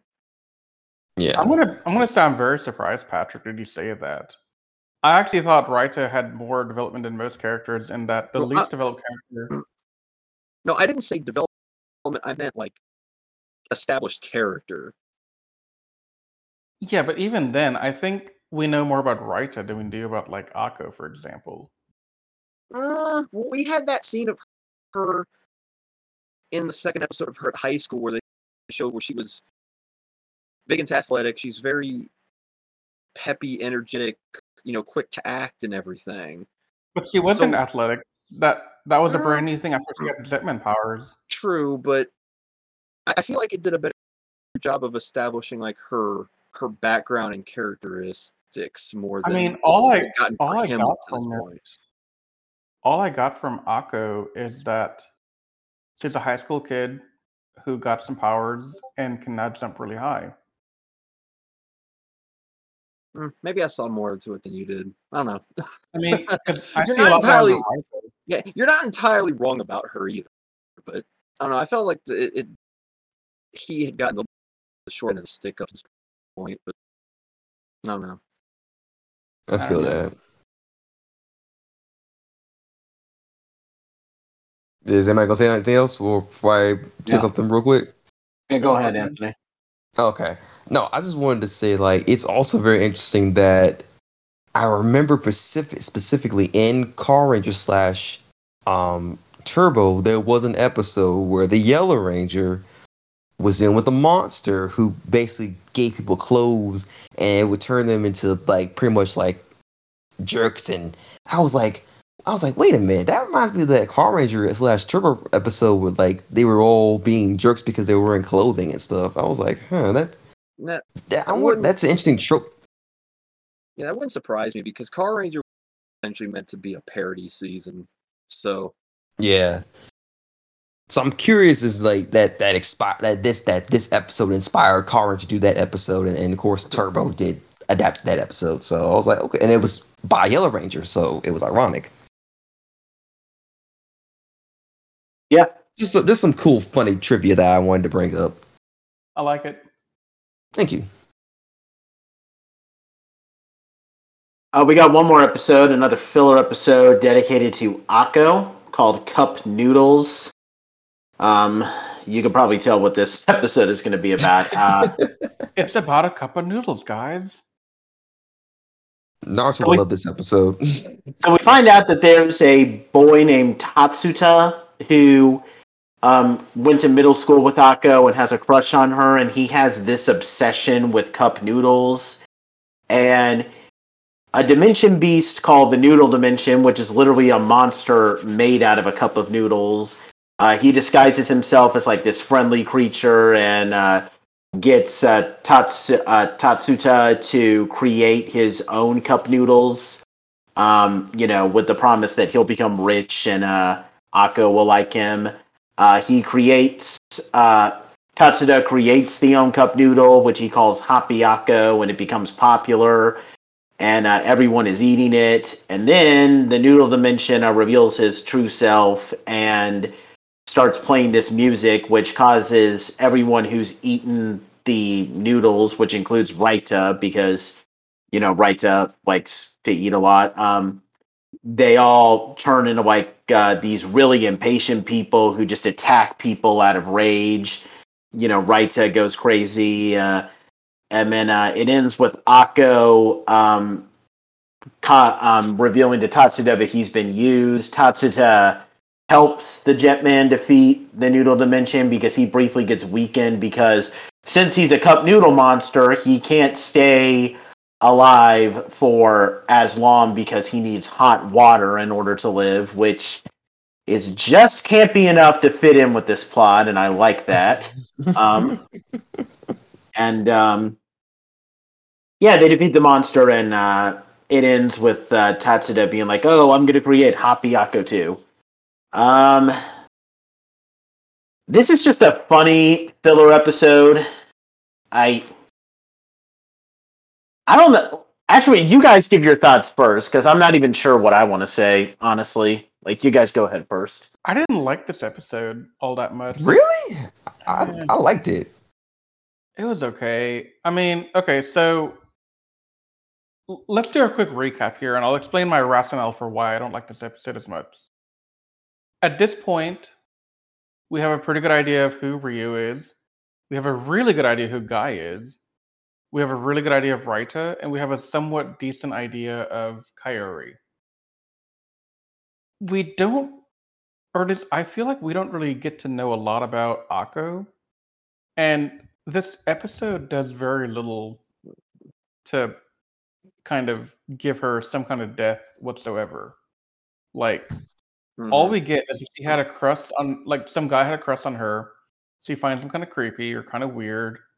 And that's it. Like no personable details, no nothing of interest, just yeah, I um I have this guy who has a crush on me. Like we get nothing here. At least when we had the other love stories, like we got them to do something. Like um Kaori grew as a person. Raita had a chance to like grow as a character because he went on a date and he figured out that, you know, she has a thing for his superhero persona and that's kind of cool for his him and his confidence. But Ako didn't grow. Ako didn't get anything out of this. Like it was filler, it was about her, but literally nothing happens. Yeah. um, I don't know if Yeah. this is me. I don't know if this is me misremembering stuff from my original watch through, but this episode kind of encapsulates. Um, because I'm just gonna jump ahead. I did mention this in the last episode we did on the Shinkenger finale, but this is my second favorite Sentai behind Shinkenger, and one of the Mhm. why Shinkenger is my favorite over Jetman is because I think this season doesn't really take good advantage of its filler episodes like Shinkenger does. 'Cause I It like really doesn't. Yeah, I- it doesn't. I felt like Shinkenger did a really good job of they were filler episodes, but they all had big character impact moments in them that actually had Yeah. relevance. Jetman, they're usually just like themed episodes where like there's a character who takes over the spotlight in the episode, but it mostly just kind of revolves around their personality instead of actually expanding on them. And all of the character development moments are relegated to like very like there's still some filler episodes that do stuff like that, but it's all relegated to plot driven episodes. And this is just kind of a a foreshadowing of how the filler episodes in the season really aren't that great. So Well, so like the hmm. thing here is this is again another 90s problem, I think. So in the 90s, they weren't concerned about character development, they weren't concerned about story. They were more concerned about let's make something serialized that we can show once a week a new episode of, and we don't have to worry about making a connection because who cares? These are little kids. They don't have any like preference on if there's a um a storyline or something impactful happening like how we do. And they're only into it because they want the toys, you know? Like there's a whole different audience here, there's a whole different intent here. In That is- layman's terms, merchandising, merchandising. Right. So I I mean, mean, you're not wrong, but I- I think it really, as good as the season ends up being, by the time we get to the the end of it, I still think this season holds up incredibly well. But I think this is one of the things that holds the season back is that it it doesn't with how great it is at developing its cast there's still room for them to have done more oh yeah. and They could have done a lot more. yeah and you you two will see it as we go, go through this um it really it has a lot of dead space in it and Yeah. i know like you said yeah at the time it does make sense sentai's probably gotten better with this when it comes to making the fill episodes count a little bit more but like even jumping ahead five six years or so or seven years however long it was until Megaranger which is still a 90 sentai it it did what shinkenger did and made the filler episodes have meaning towards the characters which is one of the reasons why I, I hold Megaranger in such high regard when it comes to the the cast. But it, But it- I, but that's- huh? Go ahead, go ahead, Patrick. But- I think that's if I have to spoil my ending thoughts on the season a little but this is the biggest flaw with Jetman is the fillers are true filler and I don't like Yeah. that. That that's my thoughts as well, Patrick, is that there's Yeah. a lot of filler here with no purpose. And it Yeah, it it it doesn't really change too much. especially coming off of Shinkenger. Yes, and So, I don't know if esta- that- so you y- yeah you so you ki- I kind of established why I have one above the other, and you'll kind of see as we go through this. Yeah. I do think though that this Sentai, like you know, like Riz said that they don't care as much about, um, you know, developing characters. I do think this Sentai, one of the th- things that made it so revolutionary though was the fact that it did embrace like, you know, more character-driven stuff, like with Mhm. Guy and Ryu in later episodes. So it was revolutionary in that regard, but at the same time, you can't expect like a complete um change to how Sentai was because you know 90s Sentais and even 80s Sentais all had like very pointless filler episodes that don't do anything, and Jetman is just unfortunately kind of a product of that. Like, Yeah. I mean, and that's that's fine, and I'm willing to look the other way on that. But this episode in particular just did not hit the mark for me. Yeah, It it it didn't have any humor. Like I wasn't laughing at the antics. I wasn't invested in the story. I, I had no interest. I was kind of watching it like this episode felt like more like a chore than something of enjoyment. Mm. That's Yeah. that's kind of weird because I felt the exact opposite because like I actually enjoyed this us how we're episode. wrong? so oh, no, it's not. I'm not saying that y'all are wrong necessarily. I just feel like this episode in particular was just kind of like it was a good like break from all like the crazy drama that like the characters are dealing with right now, and like it also shows that like Ako can be a very like forgiving person because like this this, this guy who she thought she was thought was creepy, you know, was so brave in trying to like stop this monster from attacking her or whatever, and almost got hurt in the process, just trying to you know stop him and like you know make sure he doesn't get, get his water so he can revive himself. It was just, and in the end, she was like, you know, he said, oh, "I'm sorry for whatever that happened or whatever." Normally, the old Ako would probably would have been like, "Oh, you're not forgiven, whatever, you know, get of my face." But this time, she was like, "You know what?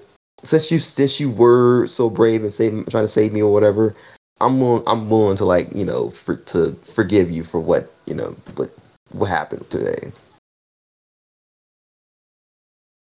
I see what you're saying, Yeah. but I also still find myself struggling to care. No, it's it's fine. It's not really anything. But I'm not trying to convince you that I like you know know. my opinion is right and everything. It's just you know Well, no, because my opinion's right. Here we go with this. it's an opinion. First off, I, this is just a thought that came up about this episode just now because, ironically, seeing how we've mentioned Carranger a lot in this review for this episode for some reason, this is the kind of stupid concept that Carranger would have made hilarious. because there were Yeah. several episodes of Carranger that were just like this, that were oh yeah, memorable for all the dumbest reasons. So oh big facts. Yeah. yeah, I, I do. This isn't really in regards to uh, the this episode, but more like kind of some of what Patrick said about how Jetman does it. You know, we can. I, I just want to say this to kind of just transition into like you know the early thoughts um, as we're wrapping this up. Uh, the the episode stuff is basically wrapped up now, guys. Um, I agree that Jetman's filler episodes aren't always the best. Like that, like a lot of them are very much like your typical '90s Sentai stuff. But I also, but I do think that Jetman kind of occasionally dipped into using the filler episodes because, like, some of these filler episodes do kind of do some stuff. Like, I do think the Raita filler episode does kind of give more backstory for Raita Oh, and and not only that, but without spoiling too much, there are some things that happen in that episode that do have that do kind of come back into the series later.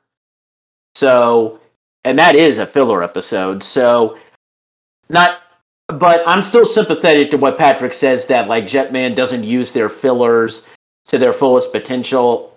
They don't do it, but they do like they don't do it with all the filler episodes, but I think there's a handful where they do, and that kind of laid the groundwork for other Sentai, such as Shinkenger, to eventually start using the filler episodes to their full potential, if you know Mhm. what I mean.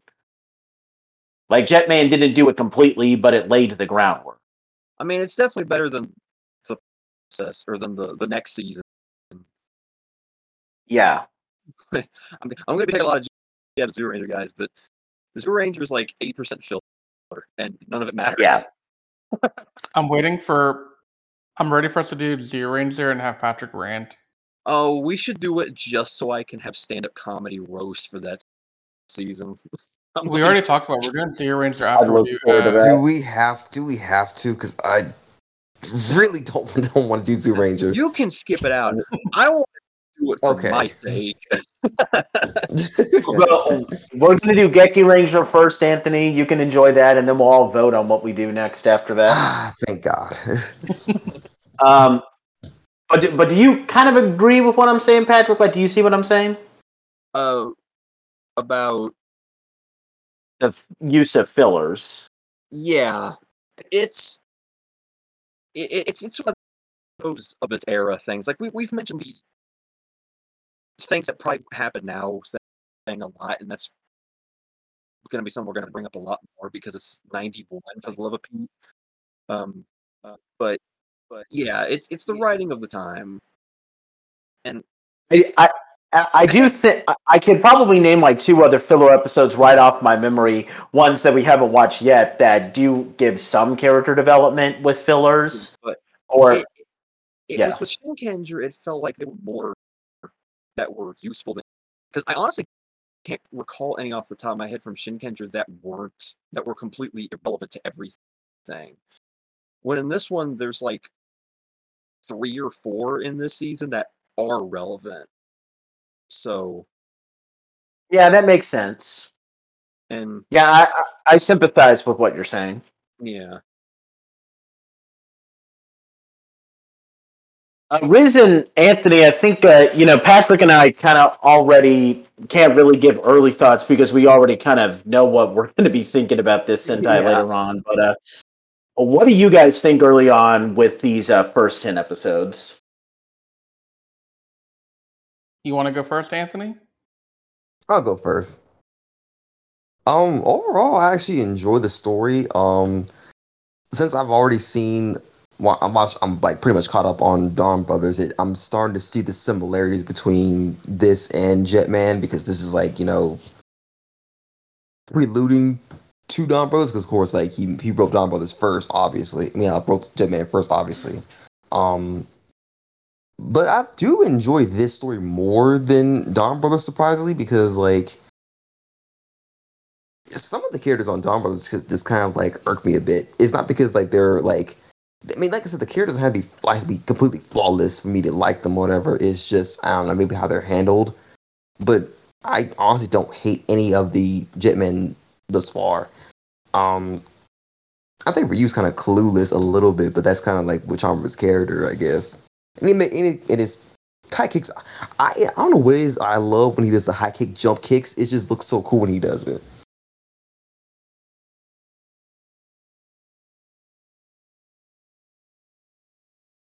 And uh, Riz? So Jetman so far has been pretty good. Like it's enjoyable, but if Guy didn't exist, my opinion would be a lot lower of this Sentai. FYI, Facts. Guy Guy makes this Sentai what it is. I feel, and if Guy wasn't there, I'd probably be struggling to want to watch these episodes. Um, quite honestly. Like, okay, so I mm-hmm. know Ryu's. I know I like Ryu. I like Raita. I like Kaori. I like, and I.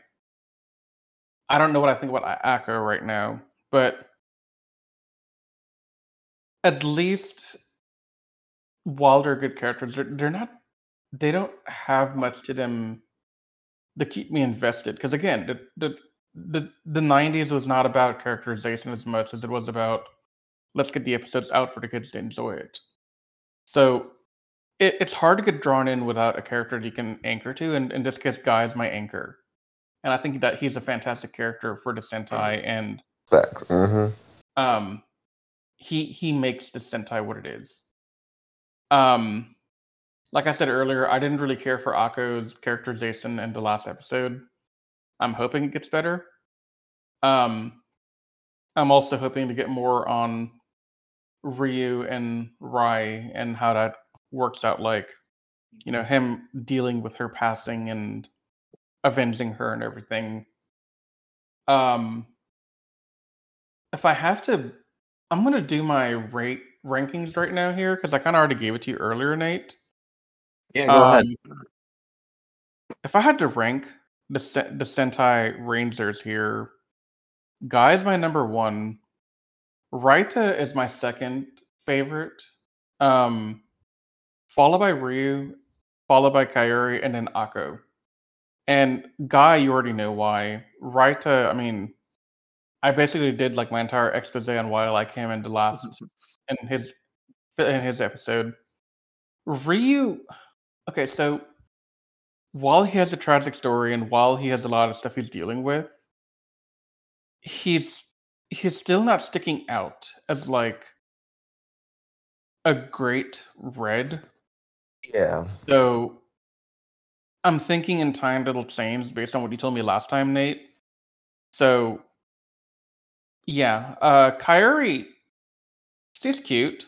She's she's adorable, but I don't know. It it's still early for me to like say that I don't like her. I, I don't I don't dislike her by any means. It's just there isn't much there for me to work off of except for she's now growing into being a jet man. So what all I can say there is as the series goes, we'll get more of her and I think I like her more, but for right now, definitely Guy and uh Raita are stealing the show for me.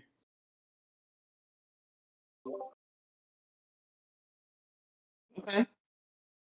I mean, I, I agree that you know if Guy wasn't here, I mean, honestly, even I probably wouldn't call this my favorite Sentai if it wasn't for a Guy. I mean, and it's fine that you know you don't like like you know a character certainly makes the show because I mean, let's be honest, Riz. Like, do you think you would like Go Gokaiger as much if it didn't have Marvelous in it? Hell Like, no. Exactly. Mar- Marvelous mm. made Gokaiger, and I mean, Yeah. yeah, they had a strong mean- cast with. Go ahead. I was like, Marvelous is a show stealer, isn't he? He is a so stealer, but yes, yes, he is. he makes it very soy on top of that. Yeah, so there's nothing wrong with like you know saying, "Oh, if this character wasn't there, maybe I wouldn't like it as much." Because I mean, No. yeah, that's kind of like how it is with the show. Yeah, I agree. Just Well, I mean, the point though is that if Marvelous wasn't there, it wouldn't be as good. But at least the cameos of the past teams and the interactions would have been a pretty good selling point for most fans that are either coming in or just those that have been around for a while. But Yeah, if Jetman didn't have Guy, Jetman wouldn't really have anything, you know. yeah, Yeah, So there is that difference that Go Gokaiger had Mhm. something else to go with it, but Jetman's entire identity at this point is based on Guy. Uh, what do we um just briefly? Uh, what do we think of the villains? The uh, the Vyram. I know that Patrick thinks that they're the best Sentai villains, uh, oh, so yeah, he doesn't really haven't- to say much. yeah, we, we haven't got a full taste yet, but yeah, That's that's what I was gonna say is that I haven't gotten a full taste of them yet, but I definitely can see that they're a little bit better than like other villains and other Sentai. For example, they're much better than the Gedoushu, which I didn't really care for as a villain. Mhm.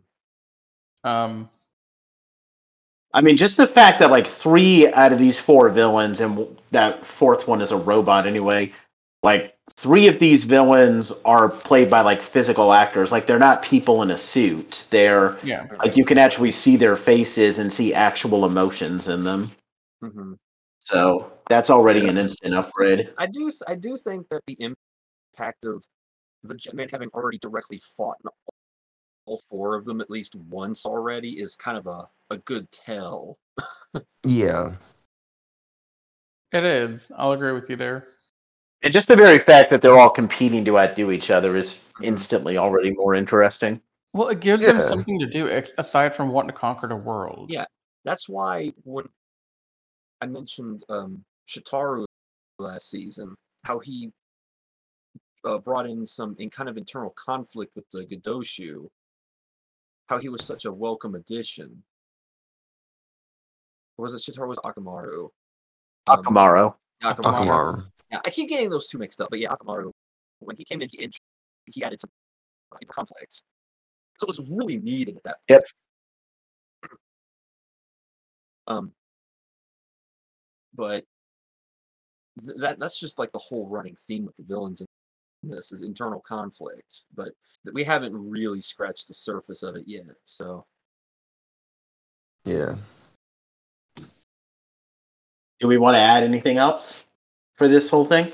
No, I I'm just ready to see the next ten episodes or however many we do next time.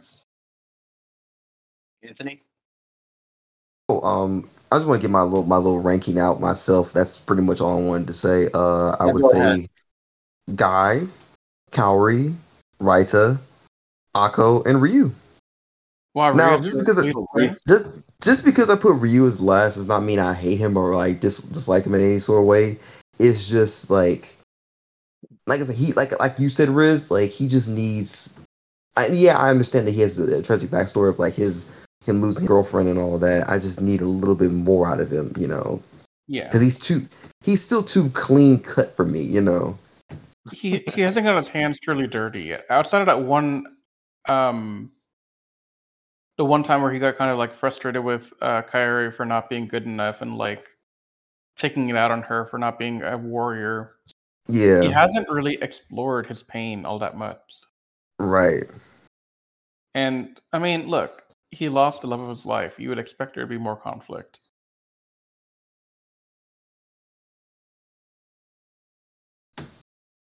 I feel that. Yeah. Mhm. Any other comments, y'all? Guy is the show Accurate. stealer. Guy is definitely the show stealer. Yeah, 100%. Yeah. Okay, well, uh, we have uh, made our first flight as Jetman. Um, we hope you guys have enjoyed taking this first look into what I consider to be the greatest Sentai of all time. Um, we thank you guys so much for checking this out. Uh, next time we will be returning to Jetman. Um, we'll review another batch of episodes. Um, but until that time, uh, we're going to wrap this up. We thank you guys so much for watching this. Um, if you are watching this on YouTube, uh, please like this video and subscribe to our channel if you're not already subscribed. Check us out at animesecrets.org. Um, also, uh, if you listen to us on Spotify or uh, iTunes, we very much appreciate that. Uh, one more thing if you're watching this video uh, on YouTube, please leave a comment down below with uh, your thoughts and you know some stuff that you would like to see us cover. And uh, once again, we thank you guys so much for watching, and we will see you guys next time when we take another look at Jetman. But until then, we are going to be flying out of here. So, see you guys next time.